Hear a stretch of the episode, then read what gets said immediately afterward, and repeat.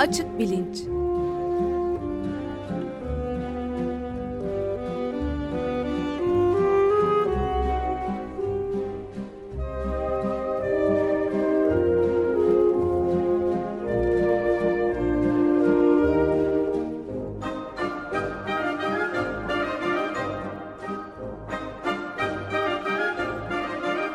Güven Güzeldere ile bilim ve felsefe sohbetleri. Günaydın Güven Bey, merhabalar. Günaydın Ömer Bey. Can yok bugün e, ama konuğumuz var. Tamer Demiralp ile, Profesör Doktor Tamer Demiralp ile beraberiz ve bu nörobilim e, dizisini e, yavaş yavaş sona erdirmekteyiz. E, konuğumuz o. Siz tanıtımını Evet, yapar mısınız? evet. E, tabii memnuniyetle e, beyin bilimleri ve beyin görüntüleme serisine Mayıs ayının sonunda başlamıştık. Ankara'daki Ulusal Sinir Bilim Kongresi ile birlikte. E, bir hayli değişik konulara değindik. Yaklaşık 10 programlık bir dizi oldu. Bu teknik olarak aslında bu dizinin son programı ve beyin bilimlerindeki en son heyecan verici yeni e, gelişmelerden üç değişik makaleden bahsedeceğiz. E, teknik olarak son program dedim çünkü bunun ardından bir tane de bir bonus program yapacağız ve e, interdisipliner bir şekilde beyin bilimlerinin nanoteknoloji ve e, yapay zekaya e, olan e, ilişkisini, yapay zeka ile olan ilişkisini e, Sabancı Üniversitesi'nden Volkan Özgüz'le konuşacağız. O şekilde sona ermiş olacak. E, yaklaşık 10 e, programda sürdürdüğümüz bu seride e, iyi kötü beyin bilimlerinde ne oluyor? Beyin görüntülemenin uygulamalarıyla şimdiye kadar neler öğrendik? E, bunları bir hayli özetlemiş olduk. E, afaziden e, Alzheimer hastalığına, e, şizofreniden otizme kadar e, gerek nörolojik gerek psikiyatrik e, hastalıklardan e, söz ettik. Beyin görüntülemede e, kullanılan yöntemlerden bahsettik. E, bugün de konuğumuz Tamer Demiralp ile e, üç önemli e, yazıdan bahsedeceğiz. E, iki, bu makalelerden iki tanesi çok yeni çıktı birkaç ay içinde 2016 e, makalesi ikisi de. Bir tanesi kuşku uyandırıcı bir makale e, fonksiyonel e, manyetik rezonans görüntülemeyle yapılan e, çalışmaların içinde bir hata olduğunu öne sürüyor ve son 15 yılın çalışmalarının birçoğu çöpe gidebilir gibi çok iddialı bir e, e, önermede bulunuyor.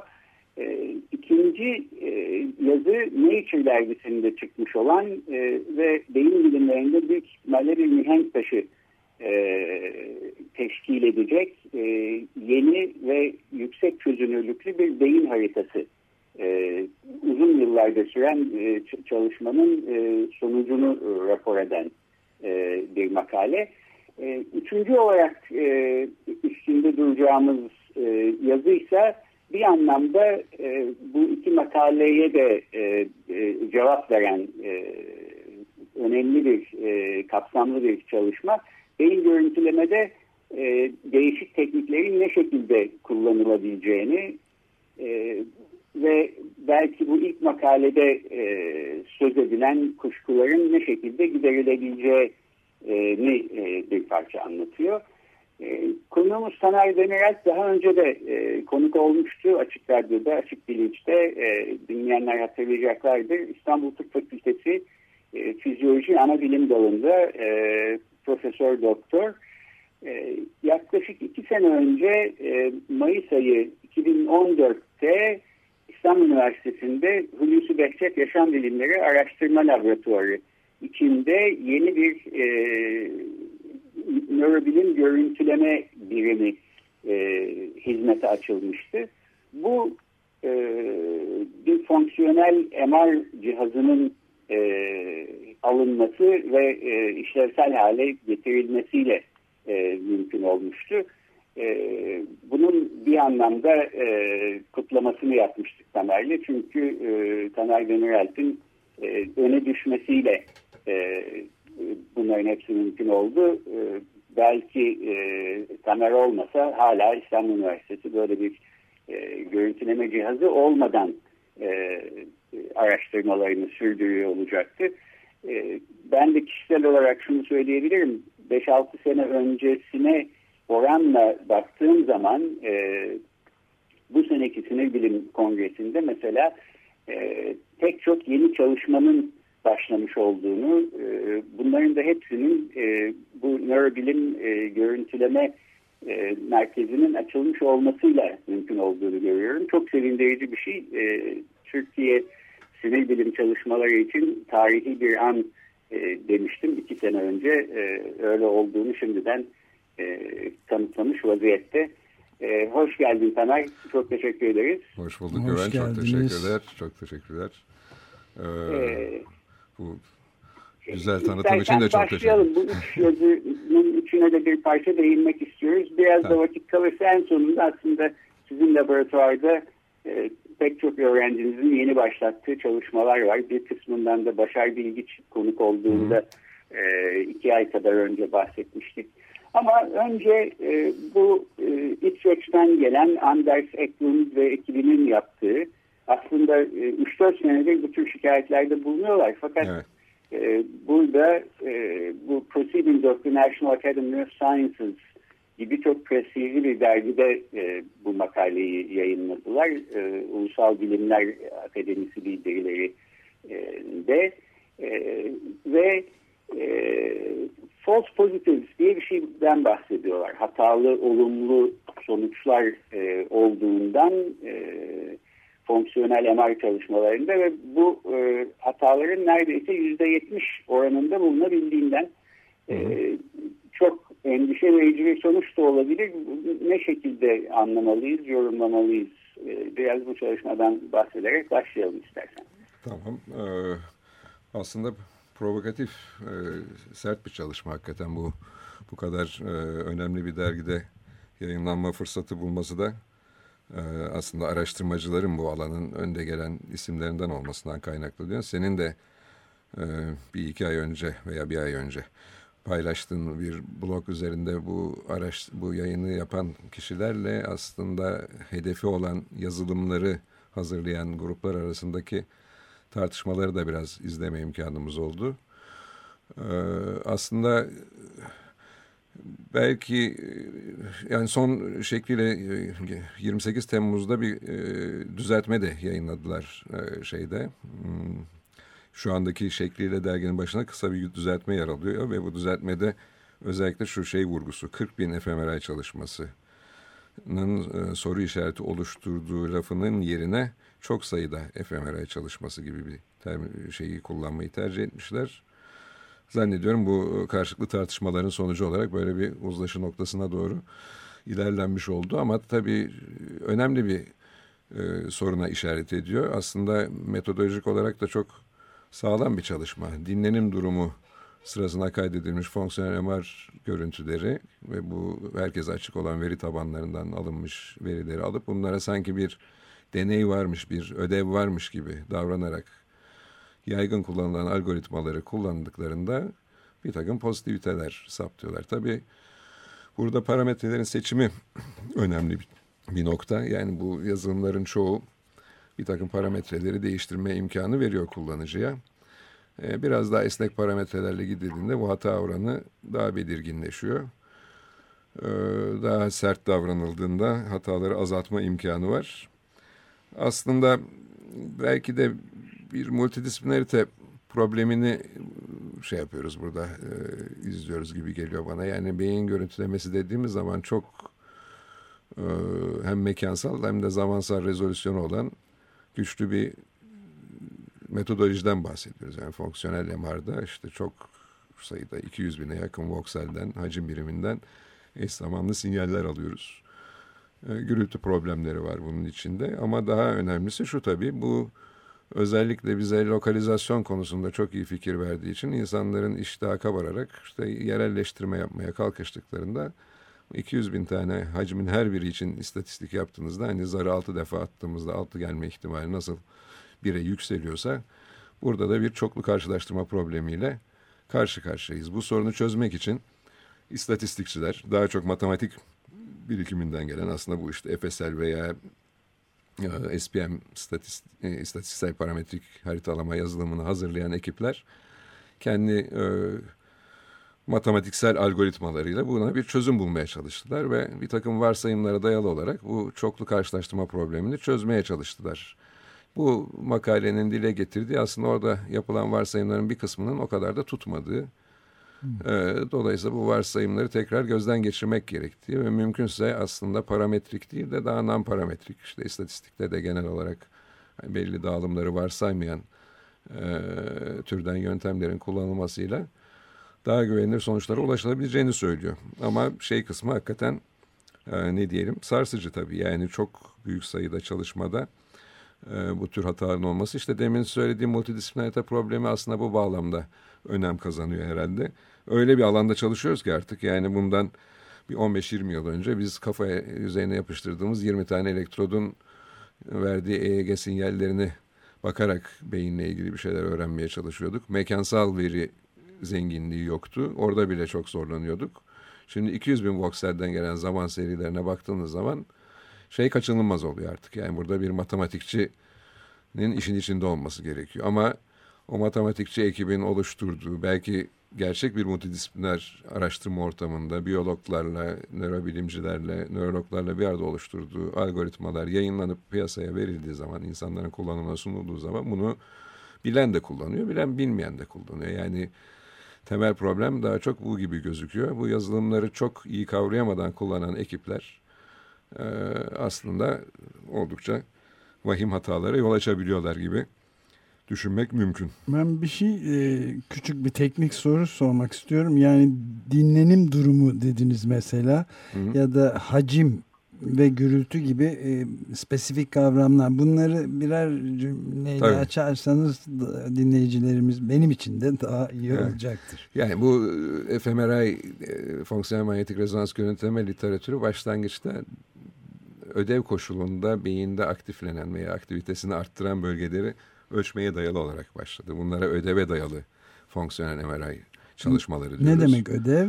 Ödev dediğimiz bu bir e, kognitif bir ödev olabilir, bir zihinsel ödev olabilir. Basit bir uyarım da olabilir veya belki bir motor hareketin gerçekleştirmesi bir beyne bir işlev yüklüyoruz. Beyne bir işlev yüklüyoruz. O işlevi evet işlevin gerçekleştirmesi sırasında aktivitesini değiştiren bölgeleri görüntülemeye yönelik hmm. olarak başladı. Hmm.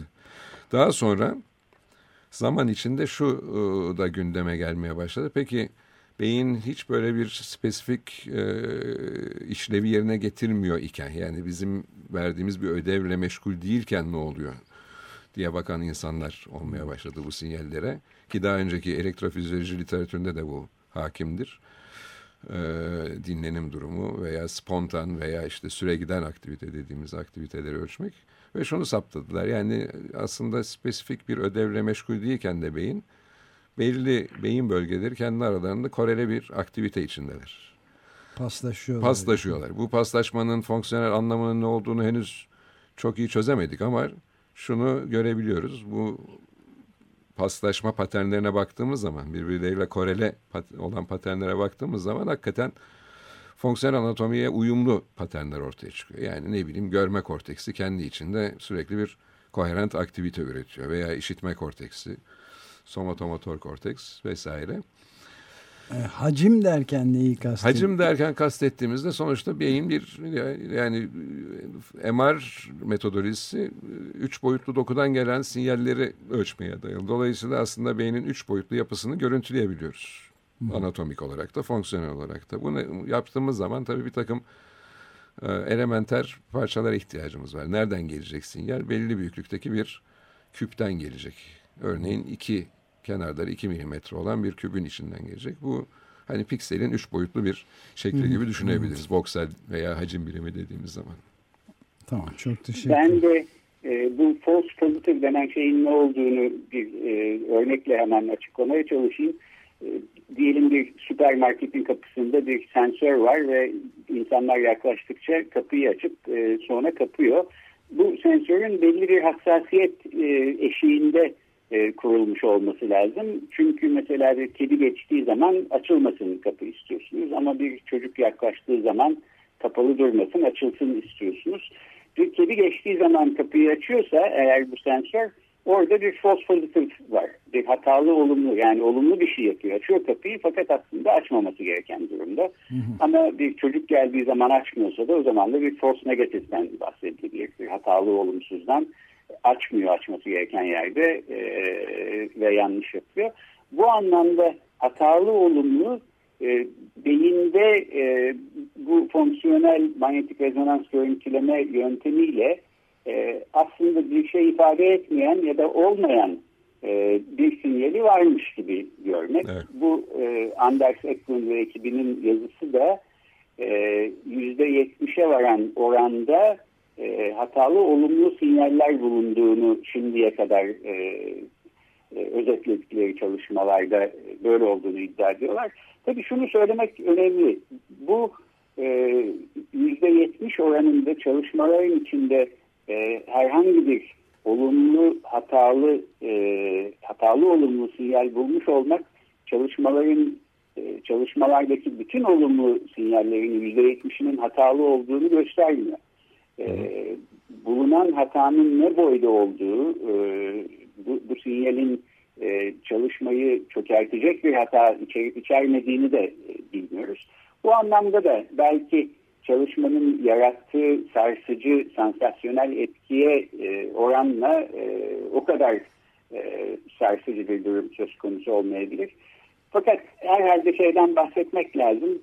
E, biraz da e, dalga geçmek için yazılmış bir yazı var 2010 e, senesinde. E, Journal of Serendipitous and Unexpected Results diye aslında galiba var olmayan ama varmış gibi gösterilen bir dergi e, beklenmeyen ve tesadüfi e, sonuçlar e, dergisinde yayınlanmış. C.N. Bennett ve e, arkadaşları tarafından e, bir ölü somon balığının beyni üstünde yapılmış bir çalışma.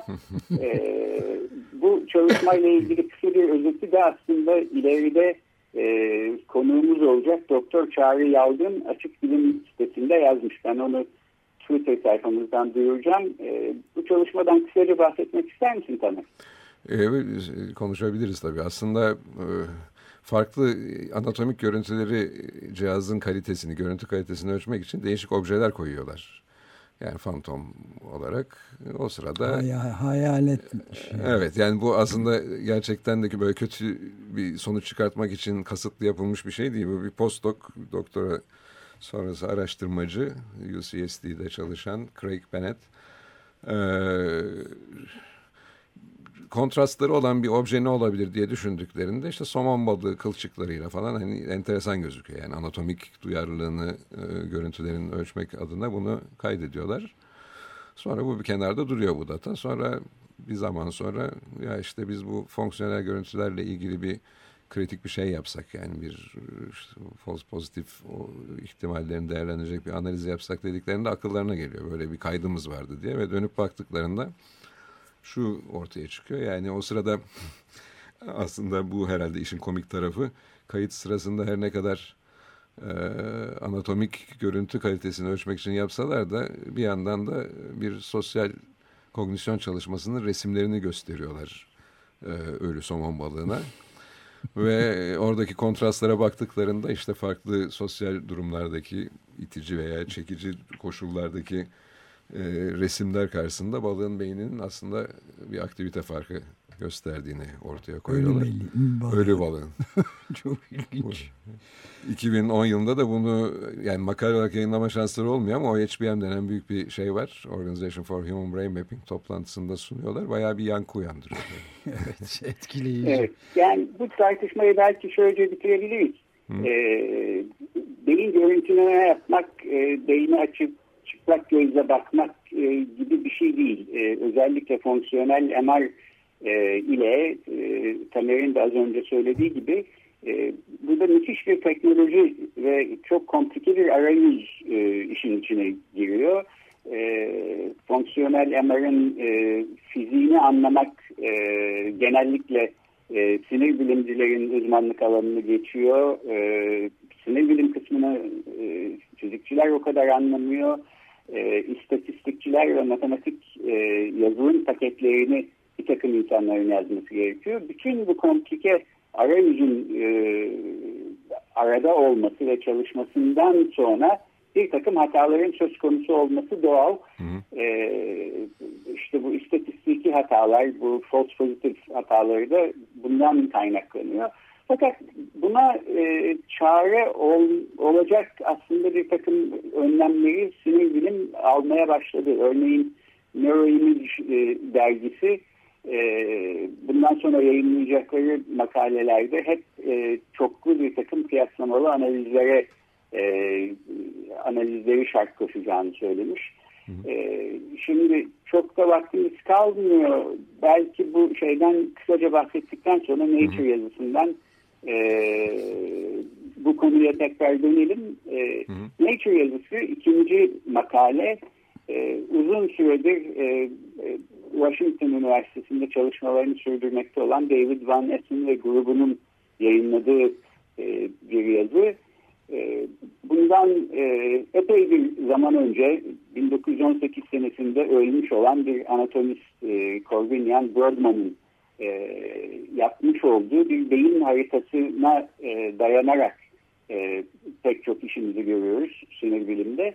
E, bu haritanın daha e, ince çözünürlüklü e, e, bir yeni versiyonunu e, ortaya koyuyorlar e, diyebiliriz. E, biraz bu yazıdan bahsedelim istersen Taner çünkü bu da Hı -hı. belki bir mihenk taşı olacakmış gibi gözüküyor önümüzdeki Öyle gözüküyor. Için. Bu az önceki soruna da aslında yanıtlar içeren bir makale bence. Bu e, insan konekton projesi e, yürütücülerinden birisinde Türk kökenli e, Kamil Uğur bir e, Minnesota Üniversitesi'nden olduğu büyük projenin e, verileri üzerinde gerçekleştirilmiş bir çalışma. Bu multimodal ölçümler gerçekleştiriliyor bu kapsamda çok sayıda denekten. Multimodal derken yani MR ve elektrofizyoloji e, yöntemlerini kullanarak e, benzer deneysel koşullar ve dinlenim durumunda e, alınan kayıtlardan bahsediyoruz. Bunların içinde anatomik kayıtlamalar da var. Yani herhangi bir fonksiyonel e, zaman içinde değişen e, sinyal barındırmayan statik kayıtlar da var. Bu makalede yapılan kısaca özetlemek gerekirse aslında anatomik verilerle fonksiyonel verileri bir arada ele alarak bu multimodal verileri bir araya getirerek e, yeni bir parselasyon e, beyindeki temel kortikal alanlar ve subkortikal alanları belirlemeye yönelik yeni bir parselasyon yaklaşım. Aslında senin de dediğin gibi bu yani Brodmann'ın 100 yıl önceden bıraktığı haritayla hala işimizi görüyorduk. Müthiş bir şey bu da yani yüz küsur yıldır aynı haritanın çok ileri e, çok gerçekten bir şey olmalı o evet. yani daha yani bir şey yani. Aslında enteresan olan şu tabii yani histolojik özelliklerine göre korteksi şey yaptığınız zaman e, yani hücresel e, karakterine göre parselliliyor. Yani hiç böyle bir fonksiyonel boyutu yok Brodmann yaptığı çalışmanın. Fakat daha sonra görülüyor ki aslında beyin plastik bir yapı olduğu için oradaki nöronların şekillenmesi, sayıları, şekilleri yani o histolojik karakterler aslında doğrudan fonksiyonla ilintili. İlintili evet. Ee, ve bu en güvenilir veri şey buydu elimizde ve fonksiyonel verileri incelerken de işte az önce konuştuğumuz makaledeki mahsurlar çerçevesinde vokseller yani hacim birimleri düzeyinde bir takım aktiviteleri bulup sonra bunların hangi Brodmann alanına karşılık geldiğini söylemeye çalışıyorduk. Halbuki bu araştırmada da deniyor ki biz e, baştan sizin e, deneklerinizden topladığınız veri üzerinde bir parselasyon yapalım ve bu parselasyon artık Brodmann'ınkine göre biraz daha detaylı ol, hatta olacak. Çünkü e, 83 alana karşılık burada her bir serebral e, her bir yarı kürede 180 kortikal alan pardon kortikal ve subkortikal alan tanımlanıyor.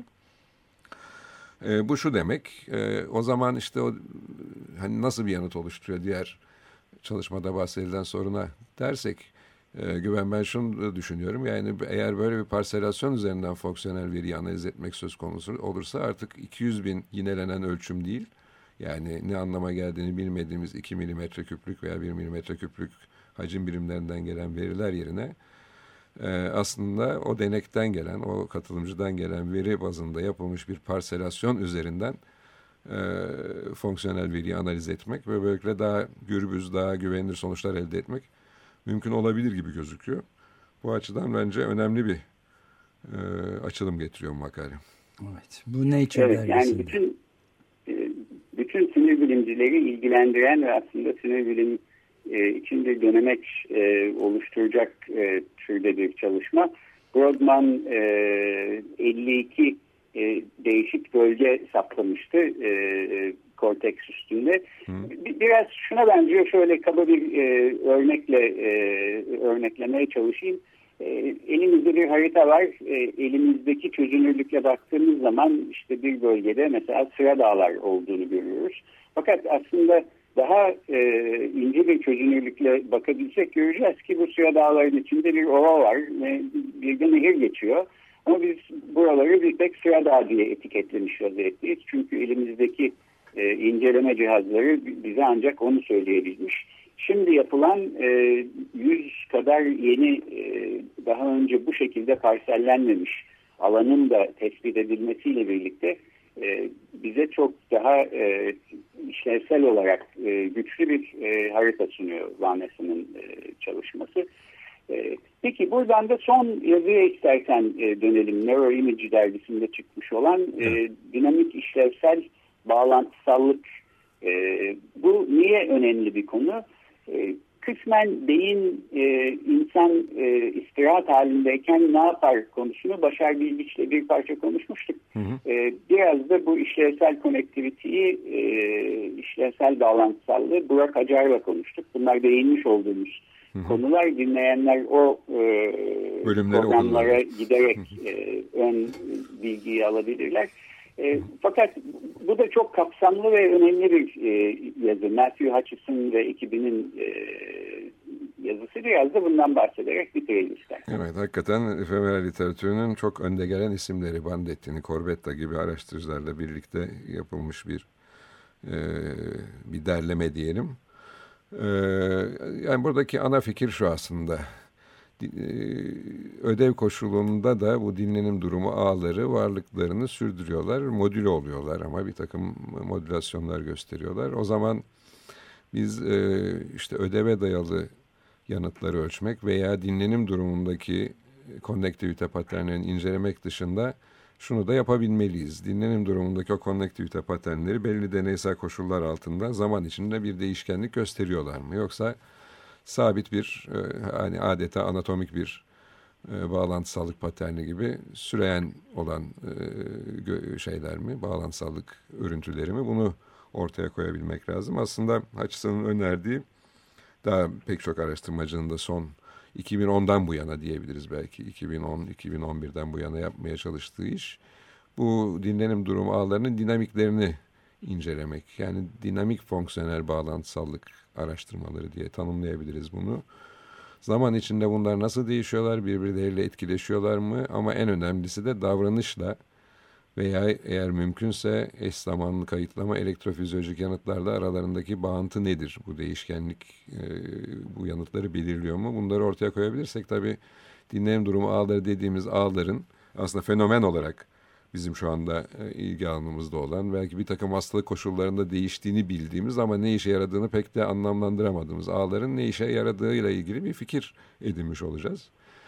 E, bu da bütün hem sağlık hem de hastalık koşulundaki beyin işlevlerini anlamak açısından önemli bir yenilik sağlamış olacak diye düşünüyorum.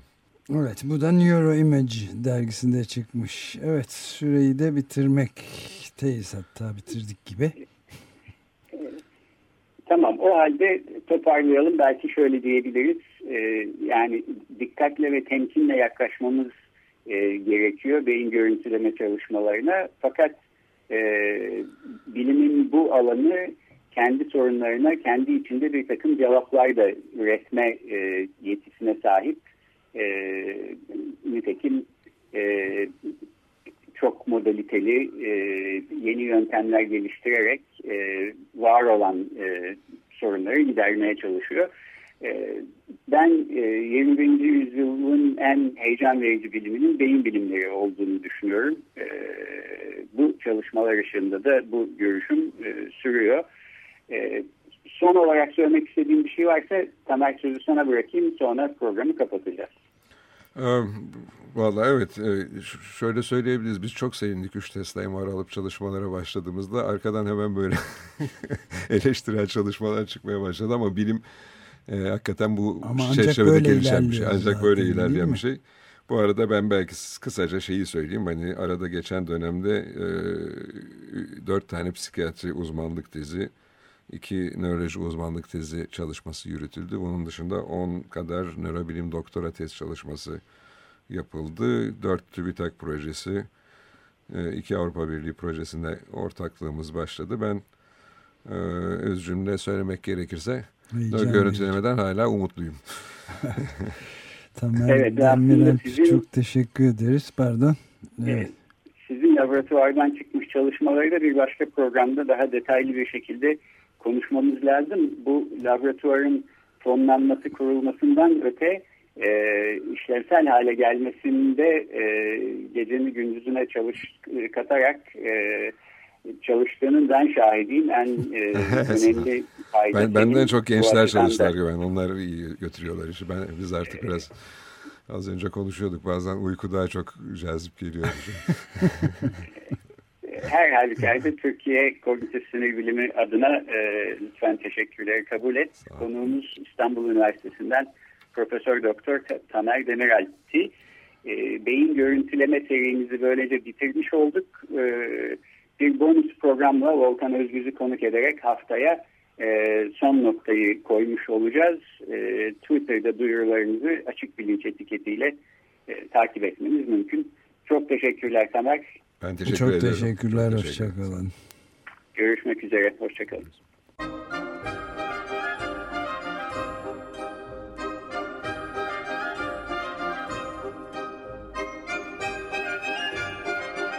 Açık Bilinç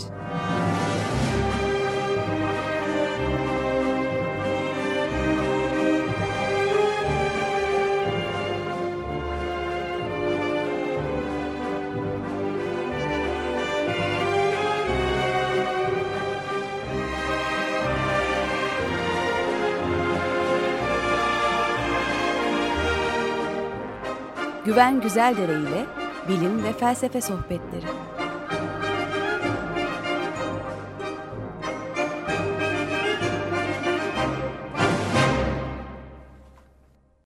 Açık Radyo program destekçisi olun. Bir veya daha fazla programa destek olmak için 212 alan koduyla 343 41 41